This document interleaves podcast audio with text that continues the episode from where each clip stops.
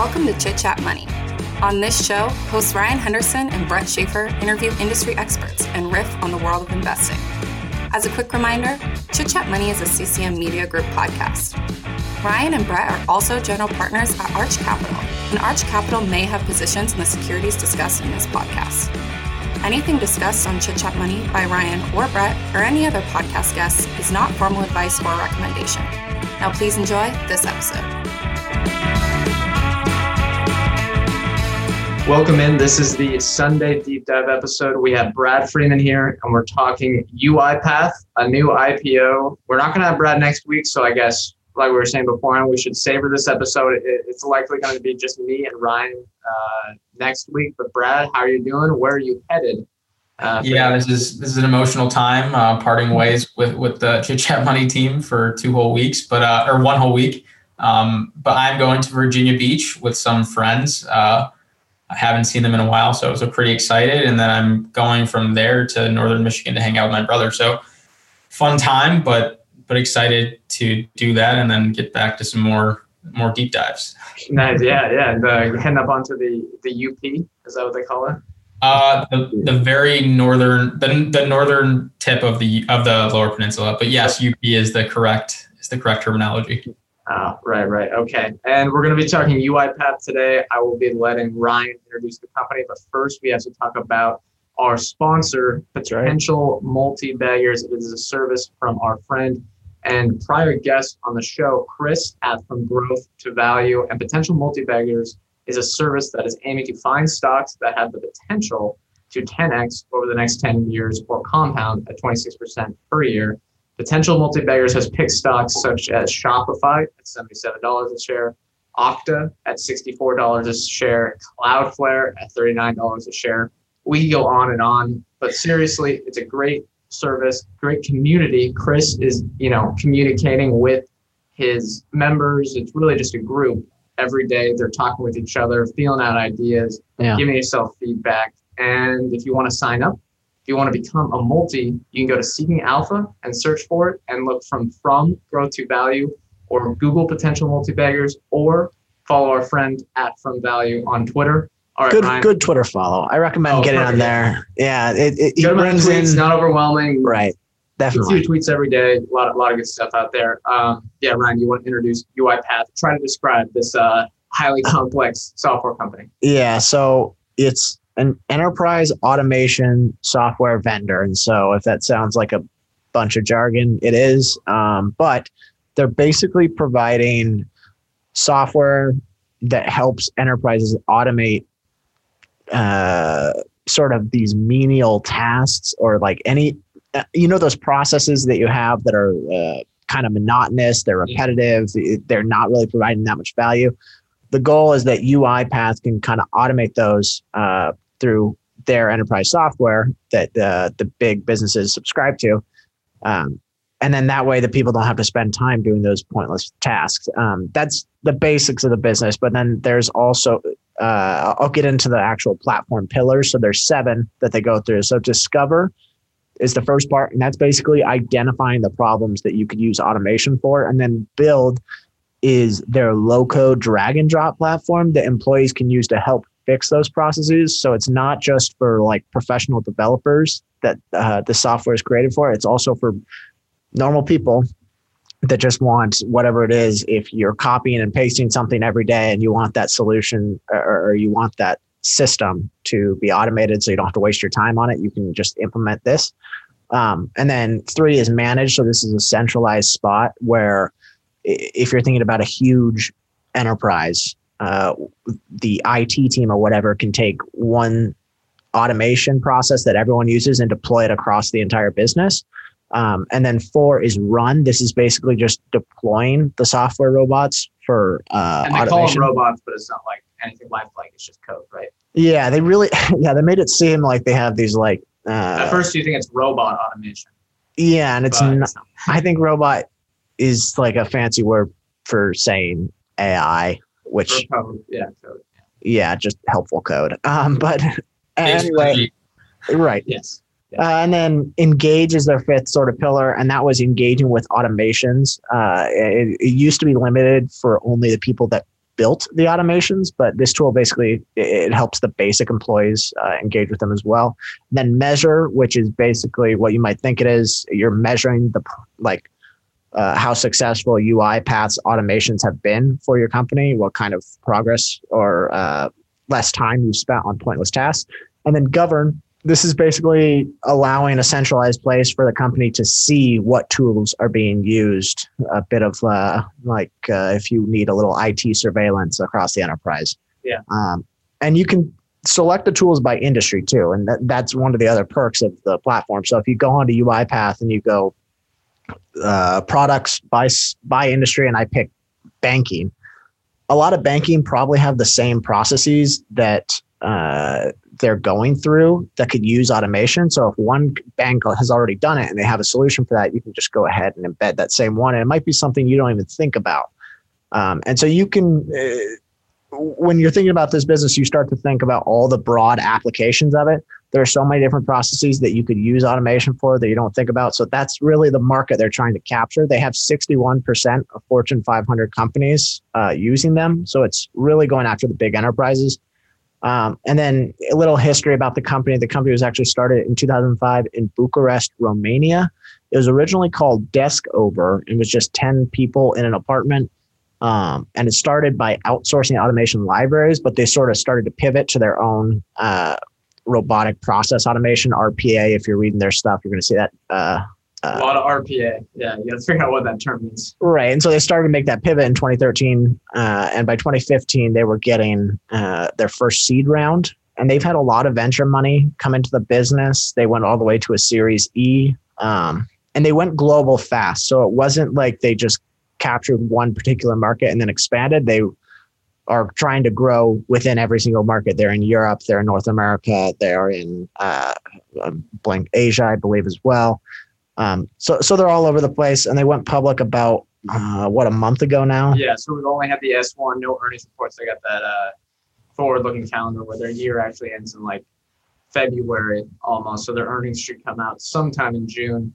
Uh, but we'll look forward to that. Get their first, you know, audited financial statements coming out. All hit industry landscape competition not much here. They in they internally estimate that they are going after a sixty billion dollar market opportunity. Again, you know, take that with a grain of salt because it's always the internal estimates. Competitors include Automation Anywhere, EdgeVerve, which is a subsidiary of Infosys. I think that is a public company.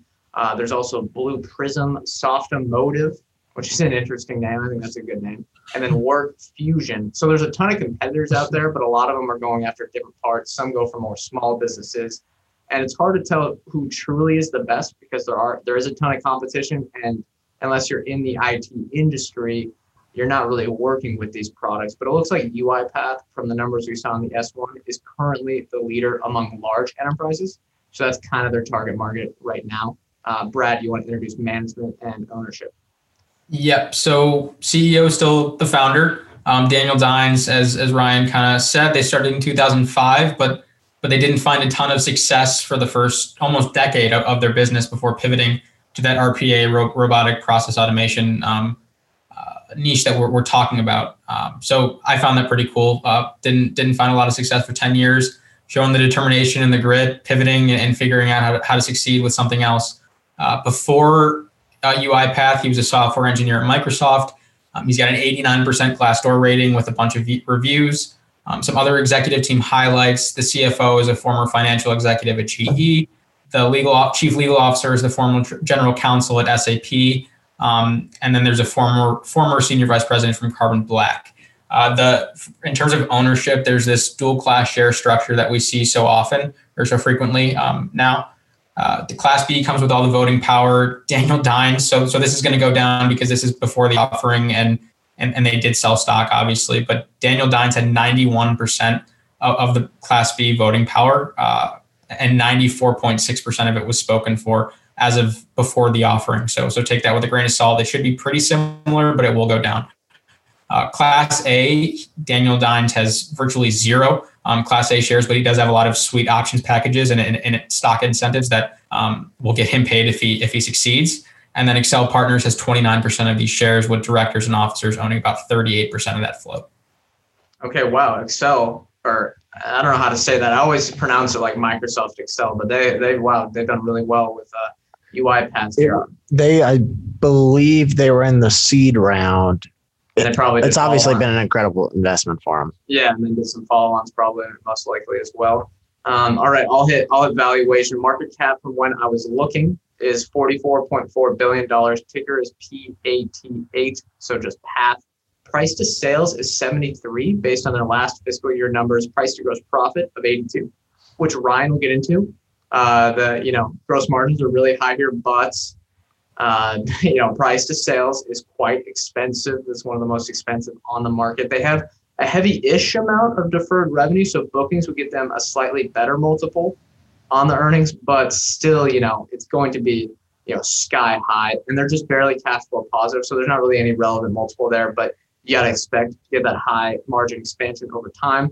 And it looks like they had quite a bit of stock-based compensation over the last few years, but we'll kind of see what share count does over the next few years. We haven't really had any good um, track record. Like, all right, what are they doing this quarter, this quarter, this quarter? Well, since they they've been public, it's only been a month or so. uh, You're, you're not going to really be able to see that uh, Yeah. until it's public for at least a few quarters, if not longer. So And given all the given given all the venture money, I imagine there's going to be a lot of lockup expirations coming. true. Um, True. so you know, just kind of expect that. Could be volatility. Yeah, and I'll get into the earnings. So they had 580 million uh, in annual recurring revenue. Uh, that's growing at 65 percent year over year. Uh, I believe their was it ARR or, or normal revenue was growing a little faster. No, they had a weird ARR number. It's not true ARR. Uh, if you guys saw that, right? Yeah. It's like a, I don't know. I, I didn't look into the definition too hard. Uh, I imagine it's very similar. Yeah. Uh, and the discrepancy or the differential between revenue and annual recurring revenue was very small. Uh, but total gross margin in 2021 was 89%, uh, 90% if your non GAAP was 90%. Uh, and then they have almost 8,000 customers, and 13% of them uh, are contributing more than $100,000 in annual recurring revenue. So uh, a lot of, and as we talked about, there's a lot of enterprise customers that are leaning on this software a lot. And then the dollar-based net retention rate was 145%, really strong. I mean, if you just just throw that number in your S1 and you're guaranteed to get a sales multiple above 40, that is correct. it approves. Uh, but operating margin was negative 18%. Uh, the year before that, it was negative 154%. There is clear operating leverage in this business. Yeah. Uh, and there is definitely a world in which they get uh, the margins Depending on sales and could be very high. yeah, depending on sales and marketing, cash flow margins could be forty percent. So Yeah, and there's no. Uh, I think the biggest expense for them moving forward ri- right now they do spend a lot on sales and marketing and research and development. I think it's going to be research and development in the long run because they're constantly iterating on this product. Um, and- possibly, possibly. but yeah, if those can shrink or even stay generally where they're at on a dollar basis, they're going to be uh, printing money.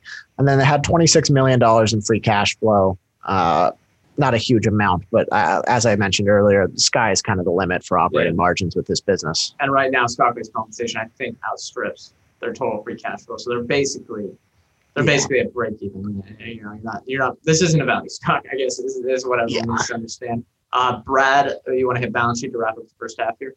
Sure. So before the offering, they had about 350 million in cash on hand, plus 100 million in marketable securities, and then they raised another 1.3 billion in the IPO to give them about 1.65 bi- uh, in liquidity. They have another 300 million in untapped credit facilities. They have another 1.2 billion in convertible preferred stock, and then to compare that with liabilities, they have 20 million in lease liabilities and 2 million in non-current liabilities. So Yeah. So um, they can be as aggressive and, and yeah, they can be as aggressive as they want to be. Uh, the balance sheet is pristine for sure.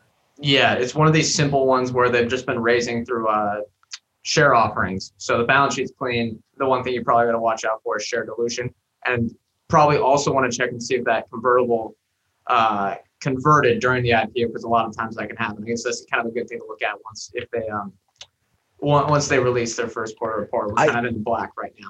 I have a hard time believing that convertible's not going to hit. It's, yeah, it's not. Gonna Ah, yeah, to the yeah, current yeah. multiple, or else that's maybe a very bullish sign. Maybe, maybe, maybe, maybe. I, I would doubt that the VCs uh, We're not a sweeter deal than this, Yeah. but we'll see. All right, that's going to hit the first half of the show.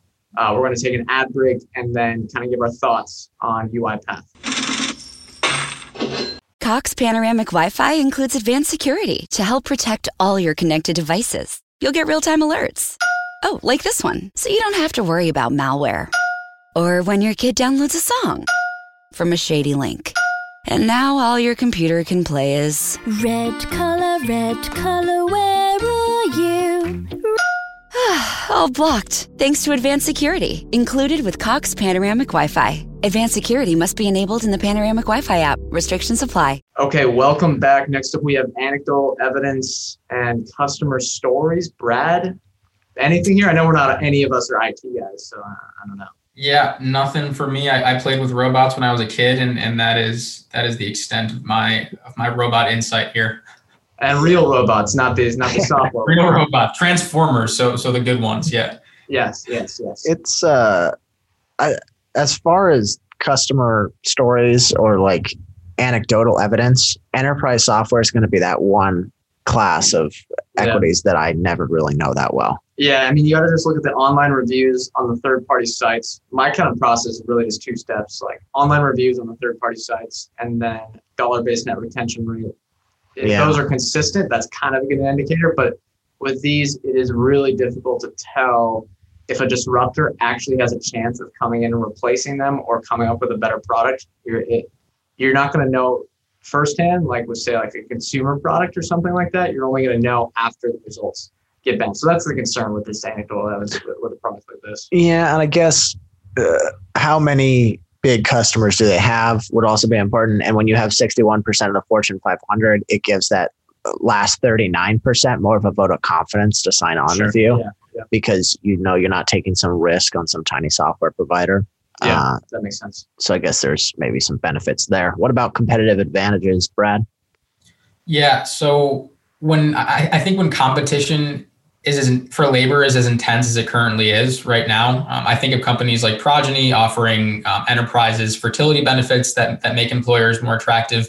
In a company like this, um, automate automating tedious uh, activities, I, I think can be a sales pitch for attracting new talent in this macro economy where we're not where there's not a lot of um, spare labor and spare talent to go around. Yeah, that makes sense to you. Or making your existing employees kind of supercharge them. One thing I do worry about, and this is also a competitive advantage, is uh, it seems like their implicit pitch is to replace employees. And you know, they never say that, but There are I mean that's a good value proposition for a business's profit margins, at least their customers' profit margins. there there has been yeah i'm curious uh what this what implementing this software what kind of bloat it leads to and if there's firings after Uh, blow? Oh, like uh, realization of bloat. like oh wow this person did nothing within the company except tedious tasks uh yeah. Well, there's but- a lot of stories out there of people's, you know. yeah there's a lot of you can hire in apparently company. meaninless jobs apparently apparently there's a ton of them there's been a lot of research lately that there's just uh, people getting hired that don't really do anything Uh, healthcare system. We all know that. Yeah. yeah i suppose uh all right i'll get uh, uh, I'll get into mine. Uh, and I could be wrong on this one, so don't crush me if I am. And frankly, I don't, I don't have a hands-on experience with the product, so it's kind of hard to grasp competitive advantages. But it feels like there would be a huge time cost for both. Implementation, you mean? No, well, yeah, because you're you're constantly integrating it more and more, right? You're using it for more and more processes, so then it gets harder to get rid of, or it sort of becomes so integrated within the system that you don't want to get rid of it. Uh, kind of like iOS for consumers. Like once you've been on iOS for like three or four years and you've uploaded all that data and you've spent all those spent all that time on it, you kind of don't want to switch. I think it can kind of be similar for the enterprise here. Yeah, there's a lot of examples that are similar. Brad, you have anything on that? And I mean, could we almost call peer pressure a competitive advantage here? I mean, I, I'm sure CFOs talk to each other, and, and if there are these companies having amazing success, becoming more efficient and leaner with, with UiPath, couldn't that create a little envy and a little FOMO? And, and I don't know if you call that a competitive advantage, but it's kind of going along with what Ryan's saying. Yeah, that's interesting. It's so weird. It seems like every software company says uh, we're 50% penetrated in the Fortune 500. I feel like the bloat might not be the employees, it might be all the SaaS products. But I don't know. I don't want to ruin the investors' hopes. But uh, the competitive advantage I have is similar to Ryan's. I think switching costs would be high. Uh, you know, this is kind of the one you, you think about here. Employees get used to the system, the system gets used to the employees.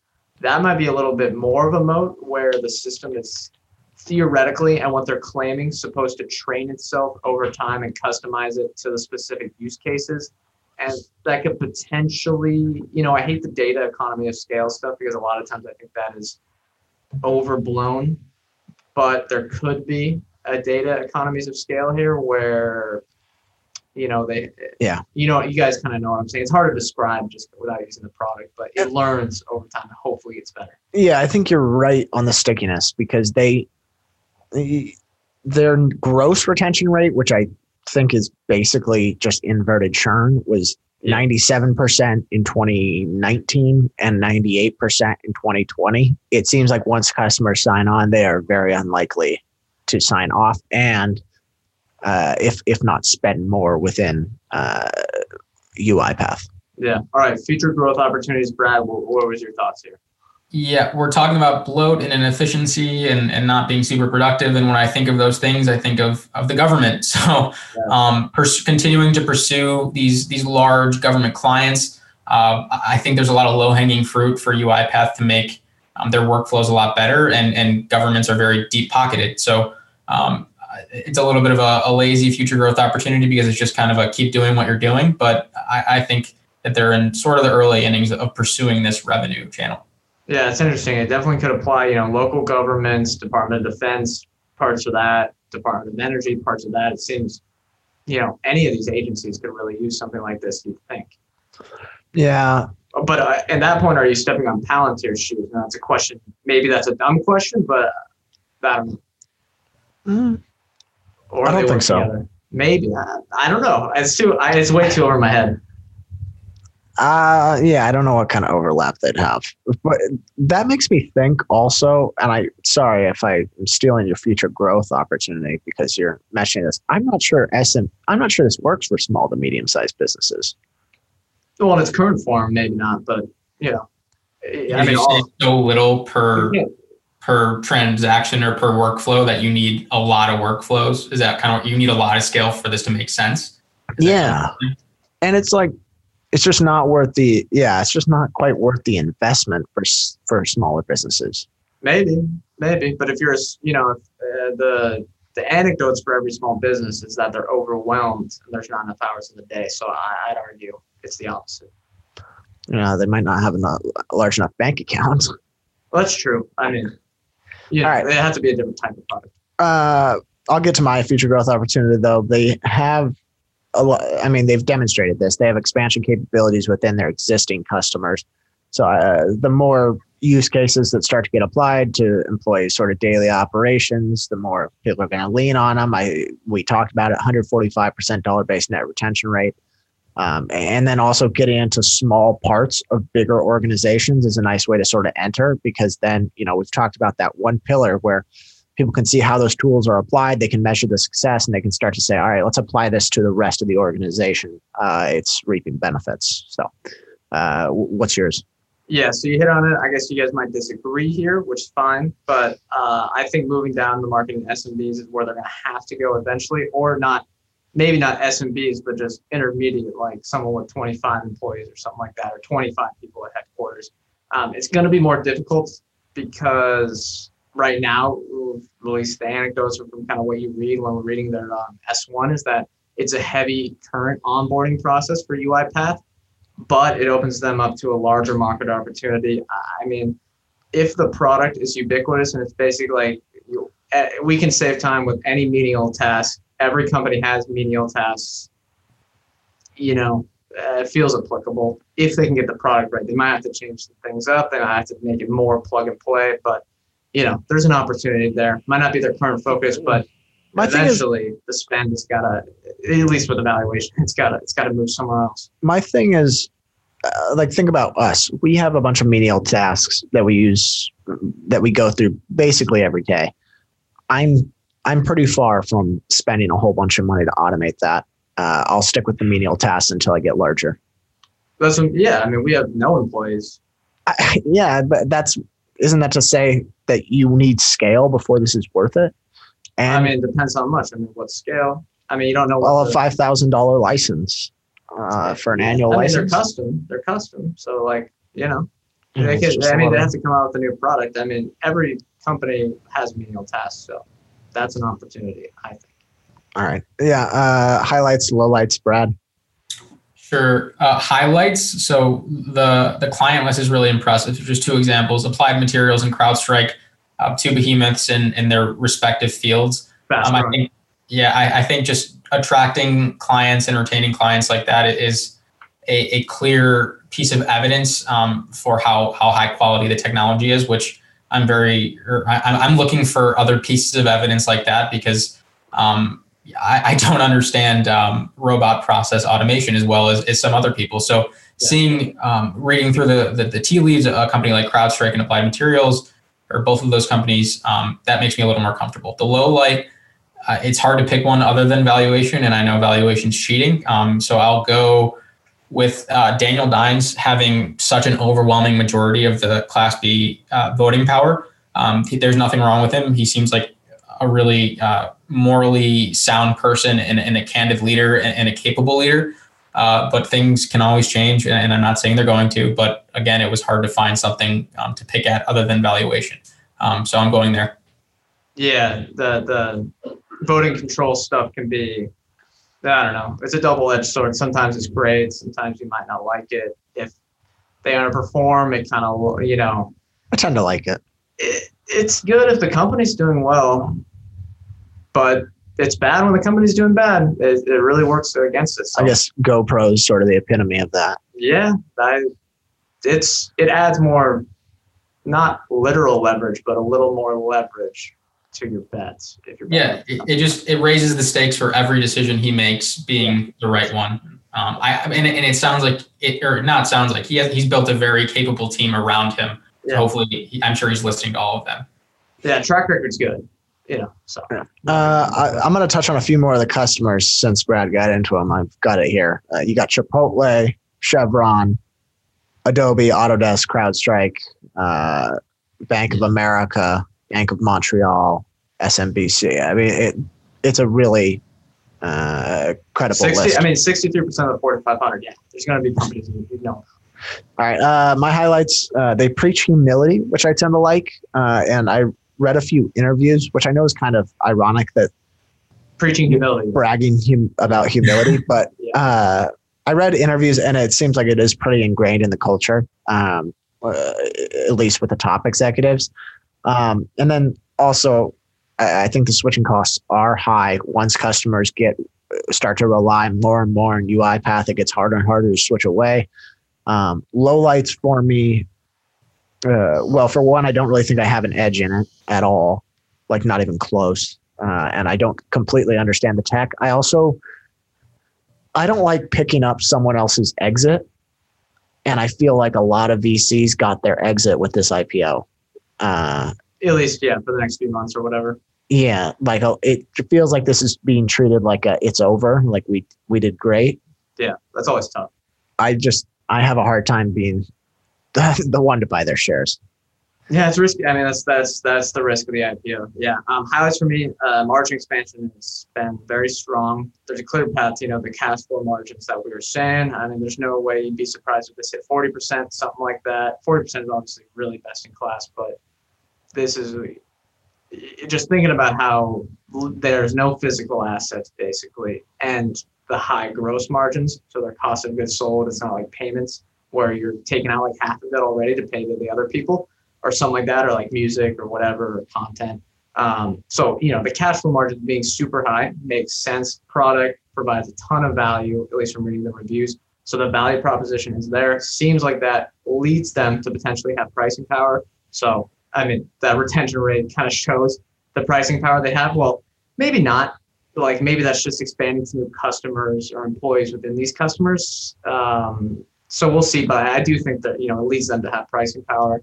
Um, like Ryan said, with these type of products. There's a lock in with the Fortune 500. But I'd ask again, how many SaaS products are these, mer- these Yeah, mega corporations going to pay for? I uh, question Autodesk's, uh, you know, you're paying for all these products as a shareholder, guys. Um, you know, do we need all of them? Uh, do these mar- can these margins stay the same with less of these? I don't know. It seems like Microsoft, you know, or something like that. They always list them as a big customer, and you're like, dang, is Microsoft paying for a hundred SaaS products? I thought they were. Yeah, I don't quite get that. Every like every company that reports 140% Dubner is somebody else's Dubner. Yes. Yep. Uh, or it just I don't is know. Yeah, mind Brad, Brad, do you have any thoughts on that? Have you seen that in any of these software companies? uh, how they how they're just all each other's partners, and so they can all and yeah, I, I guess. Um, SaaS cesspool. I haven't thought about it a lot, but I I guess the, the Silicon Valley um, community is probably pretty tight. So scratch my back and I'll scratch yours, kind of thing. Yeah, I mean, I guess it can be a bad thing. Maybe, well, maybe it can, but I don't know. I just question how many of these companies can go after Fortune 500 com- com- or customers, but we'll see. Um, well, so you know, like both of you guys said too, understanding the competitive positioning is hard uh, with a company like this. A lot of competitors, hard to know who's truly the best. And I would worry about with a company like this high S and M spend because it seems like this is something that's hard to get into the door. Now we talked about kind of the the product speaking for itself a bit among maybe the executive suites and how much money they're saving people, but man, there's a little bit of friction of onboarding um, that may lead to perpetually high Mhm. sales and marketing spend, and that's happened to a lot of software companies in the day that has really inhibited them from getting profitability. Um, and okay, last one I have. So this is an industry, high tech stuff, where there's a ton of brain power going after after the market opportunity.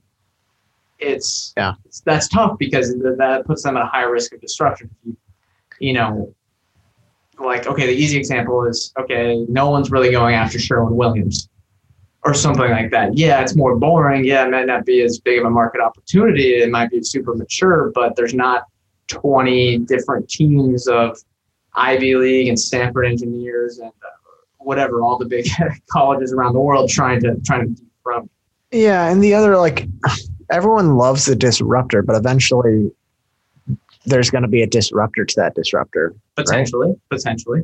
Yeah, I guess unless they have a really strong competitive advantage, which I'm not sure I can Yeah. really evaluate UiPaths. Yeah, Brad, do you have any thoughts on that? I think that's why the the billions on the balance sheet is, is so important for this company right now, especially because they can afford to to buy um, these tiny disruptors, and, and hopefully um, Dines ha- has an appetite for which ones to buy um, before they be, become these intimidating competitors. So, um, yeah, I, I I would hope that they're going to be pretty aggressive on the M and A front with pretty tiny, small micro transactions, sort of like CrowdStrike's been doing. Um, and and yeah, we'll, we'll- see what happens. Yeah, we'll see what happens over time. Um, all right, more or less interested. Brad, what are your thoughts here?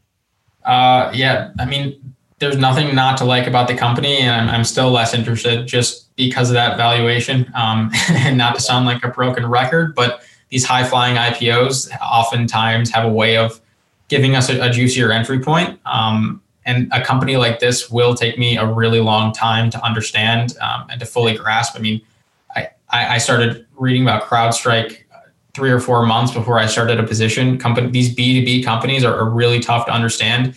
And I think it's vital to understand them. Um, so I'm probably going to start reading into it now and, hoping that that that common dip that we get in, in the IPOs, uh, in, in, in new IPOs comes because this is a really impressive company. And I do see that that really strong margin expansion and that really quickly growing TAM and them taking a larger and larger piece of it. But but for now, I, I just can't get my, my I can't wrap my arms around it. Yeah, and then that that makes that makes a lot of sense. That the post IPO dip is not guaranteed, but just historically that, that it does happen a lot. Right. Ryan, Yeah. what are your thoughts? I'm really uninterested in it. Uh, and there's I don't, enterprise software feels like it has the least price dislocations. Like every time I look at one of these, it's a valuation I can't get around. If this thing, I promise this won't have multiple expansion. I, seriously, There, I mean, it's guar- it's, almost guaranteed to have. You can't have 140 percent gross margins. You can't have higher than like 60 percent free cash flow margins, and like three companies in the world have those. Yeah, well, I guess I don't see. I- it feels like there will be multiple compression, and yeah, um, I. It's this one's really easy for me to write off. Yeah, I mean, I'm less interested. Business looks solid, uh, but when you're looking at a market cap like this, 44 billion. I, I mean, a, a quick back of the napkin math thing to do. You kind of got you know market cap 44 billion. You're probably implying some stock-based compensation. Maybe that grows at like two percent a year over the next few years. So you got a little higher market cap, um, unless none of those options strike, which means that stock probably fell like 80 percent. If this Uh, thing if this thing compounds at forty percent a year for like the next ten years, Revenue maybe, maybe you'll beat the index. Revenue growth. Maybe. Yeah, yeah, revenue growth, and then and free cash flow margins become best in class. You have to think. All right, they're doing like what 600 million in revenue right now. You have to think within the next decade, are they going to generate? I don't know, five billion in cash flow a year. That is tough to do at this valuation, and that's just going to keep me out. I mean, you have to beat base rates so hard on this. Like, it's so Which it it's li- tough. Like, Yeah. you have. To, I mean, what? How Maybe much if I was- do they need to generate their market cap and cash flow for their lifetime? That's a lot of growth. If I was using it every day and I maybe I knew how important it was to me, maybe I'd change my mind. This is good, but yeah, Brad, what do you got? Yeah, and I mean, just for context, I own I own CrowdStrike and I, I own Trade Desk and I own these high multiple names. So so I, I kind of have an appetite for this, and it's still to me it's just it, it's it's it almost has double the sales multiple of a CrowdStrike with inferior margins and slower growth. So And we Yeah. hate to yeah, we hate to recommend things here, but like if- sorry about that. Yeah. yeah, no, no, it's it's. I'm not saying about you, but I, I was going to say what I was going to say now. Um, if you're feeling like FOMO or something, I don't know. Like the Motley Fool always has the great thing, you know, just nibble on it a bit. But like if it's really expensive, you know, you don't want to. It sometimes can be difficult to take on a huge position. Maybe if you want to Yeah. nibble, I don't know if you get that FOMO feeling, but Remember, it's really every, tough with these valuations. everyone was rationalizing or trying to find a way to justify Snowflake oh, six months ago. And Yeah. what's it done since? The multiple got Yeah. cut in half. Yeah. Hey, there's no, you know, it, the stock can go anywhere, but uh, this one is just troubling. I, it's troubling. I think we're all on agreement there. Yeah. A- a- a- anything else, Brad? Before Yeah, I, I just, I mean, this this motivates me to to be in a position at some point in my life where I can invest in, in private companies like this because it it just, I feel like three or four years ago, this would have just been such a. I know it's easy to play Monday morning quarterback in, in hindsight, but I think But- three months ago it could have been a good Thirty Yeah. ago, yeah, that's that's what the looks like. I mean, even getting in at, at what Benioff and Buffett got in at, I mean, they're they're still way up on, on their investment. I mean, just I mean, that, that that's the lesson of, of the day: become accredited as quickly as you can. yeah, that that's where the multiple expansion really is. This is where Exactly. So you this is where the potential multiple compression.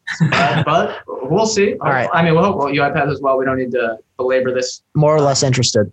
Uh, Or sorry, not more or less interested. Stock for next week. Yeah, uh, say I'm, I'm less interested. Stock for next week. My choice. We're going Vimeo, just spin off of IAC. Good business. Another expensive stock, uh, but we'll check it out. Uh, seems like a really strong business. So. Okay. All right, that's going to do it for this episode. Make sure, as always, to check out Potential Multi-Baggers, our sponsor for the show. Thank you for doing that. Remember, we are not financial advisors. Anything we say on this show is not formal advice or recommendation. Ryan and I are general partners at Arch Capital. Arch Capital clients may hold securities discussed in this podcast. Thank you all for listening. We'll see you next time.